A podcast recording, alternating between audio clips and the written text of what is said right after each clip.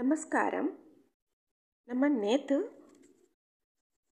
ரா வால்மீகி ராமாயணம் அவரோட சுந்தர காண்டத்தில் வந்து நாம் வந்து முதல் சர்க்கத்தில் இரநூத்தி பத்து ஸ்லோகங்களை ரெண்டு பகுதிகளாக நம்ம பார்த்தோம். நேற்று கொஞ்சம் ஃபுல்லாக என்னால் அட்டஸ்டிச்சு என்னால் சொல்ல முடியல நேற்று, அதனால் கொஞ்சம் பிரித்து பிரித்து நான் சொன்னேன். இன்றைக்கி வந்து சர்க்கம் ரெண்டு இப்போ சொல்லலாம் அப்படின்னு நினைக்கிறேன். இது எப்படின்னா, அவங்க அந்த புக்கில் அப்படி சொன்னதை வந்து நான் வந்து அவங்க எழுத்த அப்படியே கொஞ்சம் வாசிக்கிறேன் நான், அப்படித்தான். அதனால தான் கொஞ்சம் இதாகுது நம்மளுக்கு. பட் எதுவுமே மிஸ் ஆகாமல் வாசிக்கணும்னு நான் முயற்சி பண்ணிட்டு தான் பண்ணுறேன் நான். ஏன்னா புஸ்தகத்தில் இருக்கிறத அப்படியே படித்தா தான் நம்மளுக்கு சந்தோஷமாக இருக்கும். கீதா பிரஸ்கோரப்பூர் அவங்க இதில் வந்து இந்த புக் இருக்குது. ஸ்ரீமத் வால்மீகி ராமாயணம் சுந்தர காண்டம் தமிழ் பொழிப்புரைன்னு இருக்குது. இதில் வந்து ஒன்லி அவங்க வந்து ஒவ்வொரு ஸ்லோகம் நம்பர் இந்த நம்பர்லேருந்து இந்த நம்பர் வரைக்கும் அப்படின்னு கீழே போட்டு அதுக்கு தமிழ் அர்த்தங்களாக கொடுத்துருக்காங்க. அதைத்தான் நான் சொல்லிகிட்ருக்கேன். சம்ஸ்கிருத ஸ்லோகம் இதில் இல்லை, ஒன்லி தமிழ்லையே தான் வருது. உங்களுக்கு பக்கத்தில் இருக்குது, உங்களுக்கு ஈஸியாக கிடைக்கும் அப்படின்னா வச்சு நீங்கள் படிங்க. ரொம்ப நல்லா இருக்குது, ரொம்ப நல்லதும் கூட நம்மளுக்கு. ஜெய் ஸ்ரீராம். சுந்தரகாண்டம் இரண்டாவது சர்க்கம், இரவில் இலங்கையில் நுழைதல். மகா பலசாலியான ஆஞ்சநேயர் வந்து ஒருத்தராலையும் தாண்ட முடியாத அந்த பெரிய கடலை கடந்து கொஞ்சம் கூட சிரமமே இல்லாமல் திரிக்கூட மலையோட சிகரத்தில் இருக்கிற அந்த இலங்கையை பார்த்தாரு. அப்போ ரொம்ப வீரியமான அவர் வந்து மரங்களில் இருந்து உதுக்கப்பட்ட அந்த பூ மழை இருக்கு இல்லையா, அது அப்படி அப்படியே மூழ்கி புஷ்பங்களால் இருந்தது மாதிரி அப்படியே இருந்தார் பார்க்க. ஸ்ரீமானோ ரொம்ப பராக்கிரமம் உள்ளவரான ஆஞ்சநேயர் நூறு யோஜனை தூரத்தை கடந்து வந்தும் கூட பெருமூச்சு விடலை, வாட்டம் அடையலை. இன்னும் இத்தனையோ நூற்றுக்கணக்கான யோஜனை தூரத்தையும் நான் கடந்து செல்லுவேன், பின்ன நூறு யோஜனை என்ற அளவுக்கு உட உட்பட்ட இந்த கடல் எம்மாத்திரம் அப்படின்னு நினச்சார் அவர். வீரர்களுள்ள வீரர் அவர், தாண்டுகிறவர்கள் அப்படிங்கிறவர்களையே முதன்மையானவர் அவர். மாபெருங்கடலை தாண்டிட்டு விரைவாக இலங்கையையும் வந்து அடைஞ்சார். நீளமான புல்புதர்க, அப்புறம் மனம் அப்படி வீசுகிற காடுகள், சின்ன பாறைகளோட கூடிய சின்ன சின்ன மலைகள், இது எல்லாத்துக்கும் நடுவில் போகிறார். தேஜஸ்வி வானர முக்கியஸ்தரான ஹனுமான் மரங்களால் மறைக்கப்பட்ட மலைகளையும் பூத்து குலுங்குற காடுகளோட வரிசைகளையும் அப்படியே கடந்து போயிட்டுருக்காரு. வாயுகுமாரரான அவர் அந்த மலையில் நின்றுட்டு சுற்றிலும் இருக்கிற அந்த காடு, நந்தவனம், மலை முடியில் நிற்கிற அந்த இலங்கை எல்லாத்தையும் ஒரே பார்வையில் பார்த்தாரு. தேவதாரு, கொங்கு, பேருட்சை, அப்புறம் நல்லா பூத்து மலர்ந்திருக்கிற முரளி, எழும்பிச்ச, மலமல்லிகை, தாழை, அப்புறம் மனம் மிகுந்த பிரியங்கு, கடம்பம், ஏழிலைப்பாலை, மருதை, மலைச்சாத்தி, மலர்ந்த அரளி, இந்த மாதிரியான நிறைய புஷ்பங்களோடு இருக்கிறதும் மொட்டுக்களும் இருக்குது. அப்புறம் பறவைகளால் சூழப்பட்டதுமான பெருங்காற்றுனால் அசைக்கப்பட்ட கிளை நுனிகள் உடையதான மரங்களையும், அன்னம் நீர்க்காகைகளால் சூழப்பட்டதும், செந்தாமரை நீலோத்பலம் அப்படிங்கிற மலர்கள் உடையதான ஓடைகளையும், ரம்யமாக விளையாடுகிற இடங்களையும், எல்லா ருதுக்கள் எல்லை இருக்கக்கூடிய மலர் பழம் கொடுக்குற பலவித மரங்களால் சூழப்பட்ட நீர்நிலைகளையும் அழகான தோட்டங்களையும் அனுமார் பார்த்தார். ராவணனால் ஆட்சி செய்யப்பட்ட இலங்கை வந்து தாமரை, நீலோத்பலம் அப்படிங்கிற மலர்களால் பூத்திருந்த அகழிகளால் நிறைய சூழப்பட்டிருக்கு. ராவணனால் சீதை கவர்ந்து வரப்பட்டதால் அவள் அந் சீதா பிராட்டியார் அந்த நகரத்தில் ஏதோ ஒரு இடத்துல வைக்கப்பட்டிருக்கிறதால இஷ்டப்பட்டு உருவம் எடுக்கக்கூடியவங்க, எல்லா பக்கங்களையும் திரிஞ்சிட்ருக்கிறவங்க, கொடிய வில்லாளிகளான ராட்சசர்களால் ரொம்ப காவலாக இருந்துச்சு. கட்டுக்காவலாக அழகிய தங்கமயமான மதில் சுவர்கள் அந்த பெருநகரத்தை சுற்றி இருந்துச்சு. கிரகங்களை போலும் சரத்கால மேகம் மாதிரியும் உயரமாக இருந்த வெண்மையான கா வீடுகள் இருந்தன. நூற்றுக்கணக்கான போர் பயிற்சி மைதானங்கள் இருந்துச்சு. பாவட்டாக்கள் கொடிகள் நிறைஞ்சிருந்தது. கொடி வரிசைகள் அழகாக எழுதப்பட்டிருந்த பொன்மயமான தோரணங்கள் எல்லாம் ஒளி வீசிட்டு இருந்தது. இந்த மாதிரியான வானலோகத்து தேவர்கள் பட்டணமான அமராவதி மாதிரி இலங்கையை பார்த்தார் ஹனுமார். திரிகூட மலையோட உச்சியில் மங்களமான வெண்மையான மாளிகைகள் நிரம்பிய இலங்கை ஆகாய வெளியில் இருக்கிற ஒரு பட்டணம் மாதிரி விளங்குற மாதிரி ஸ்ரீமானான வானரை பார்த்தார். ராவணனால் ஆளப்படுறது விஸ்வகர்மா அவனால் அமைக்கப்பட்டதான ஆகாயத்தில் மிதக்கிற மாதிரி இருக்கிற மாதிரியான தோற்றத்தை கொண்டதான அந்த நகரத்தை ஹனுமான் பார்க்குறார்.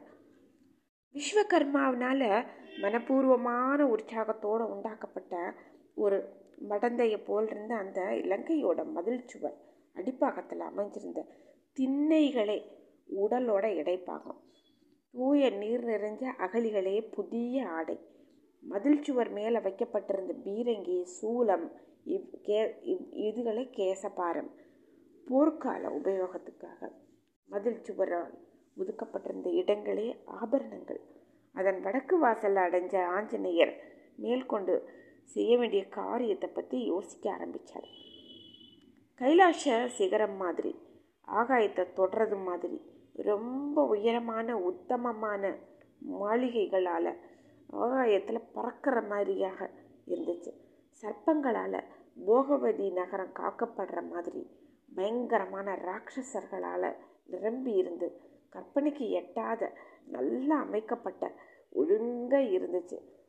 இன்னும் ஒரு காலத்தில் குபேரன் இங்கே வசித்ததும் மகாவிஷம் கொண்ட சர்ப்பங்களால் காக்கப்படுற மலக்குகை மாதிரி சூலம் பட்டிசம் அந்த மாதிரியான கொடுமையான ஆயுதங்களை ஏந்திய கோரைப்பற்களை கொண்ட சூரர்களான ராட்சசர்களால் பாதுகாக்கப்படுவதுமான இலங்கையையும் திட்டமாக அமைக்கப்பட்ட காவல் கட்டுப்பாடுகளையும் சுற்றியே இருந்த பெருங்கடலையும் பயங்கரமான விரோதி ராவணனையும் எண்ணி பார்த்து வானரர் பெருங்கவலைக்கு உள்ளானார்.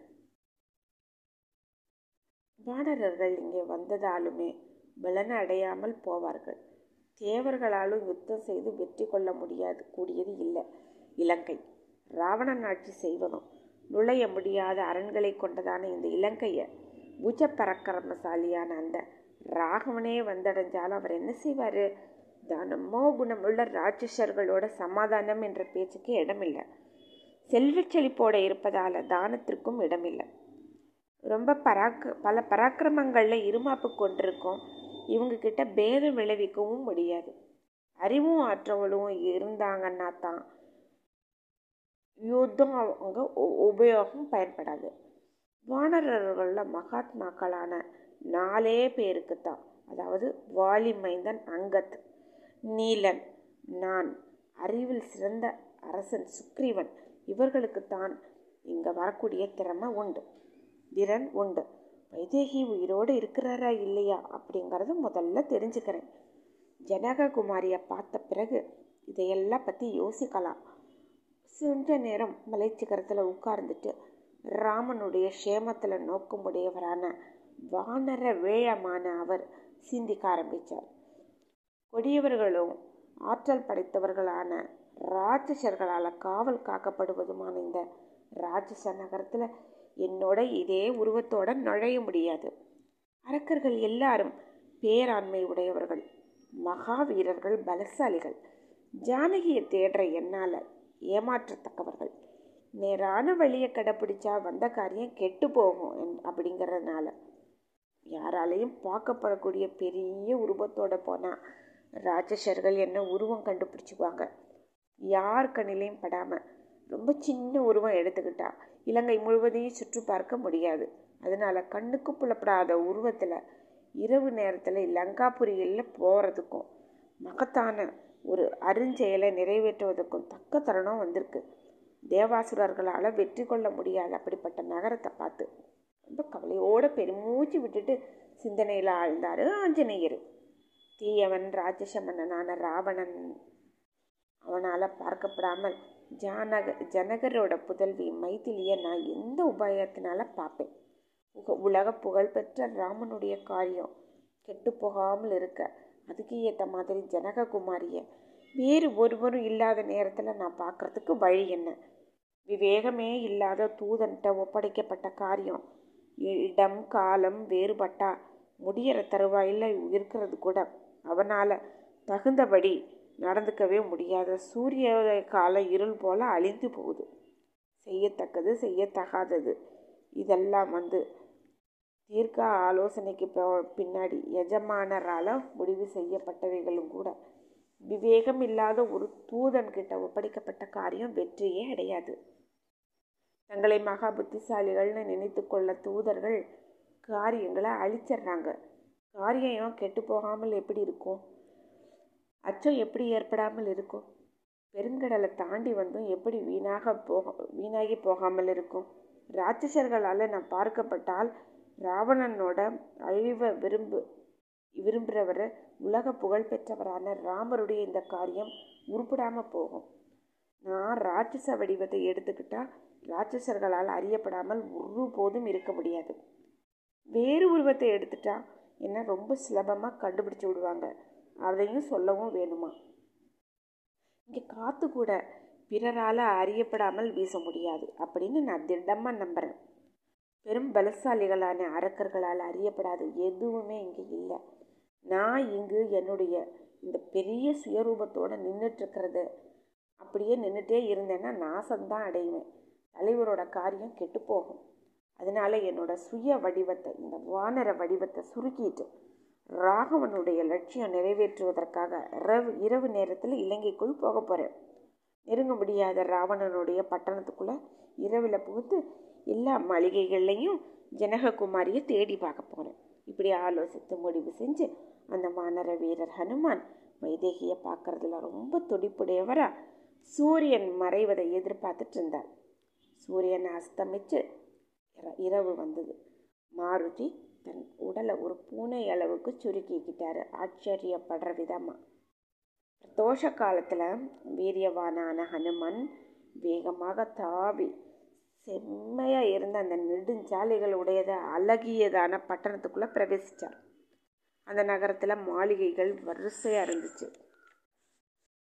ஸ்படிகத்தால் தளவரிசை செய்யப்பட்டு ஸ்வர்ணத்தால் இழைக்கப்பட்ட தரைகளாலையும் தங்கம் வெள்ளி இதில் ஆன தூண்களாலும் தங்கச்சாளரங்களாலும் நிறைஞ்ச ஏழு மாடி கட்டடங்களும் எட்டு மாடி கட்டடங்களும் அமைக்கப்பட்ட கந்தர்வ நகரத்துக்கு ஒப்பானதுமான பெரும் பட்டணத்தை அவர் பார்த்தார். அவர் ராட்சசர்களோட மாளிகைகள் இடூரிய மணிகளால் அலங்கரிக்கப்பட்டு ஏராளமான முத்துக்கள் இழைக்கப்பட்டதான தளவரிசைகளால் சிறப்பாக விளங்குச்சு. நாற்புறத்திலையும் அலங்கரிக்கப்பட்ட விசித்திரமான தங்க தோரணங்கள் ராட்சச நகரத்தை பிரகாசப்படுத்திட்டு இருந்துச்சு.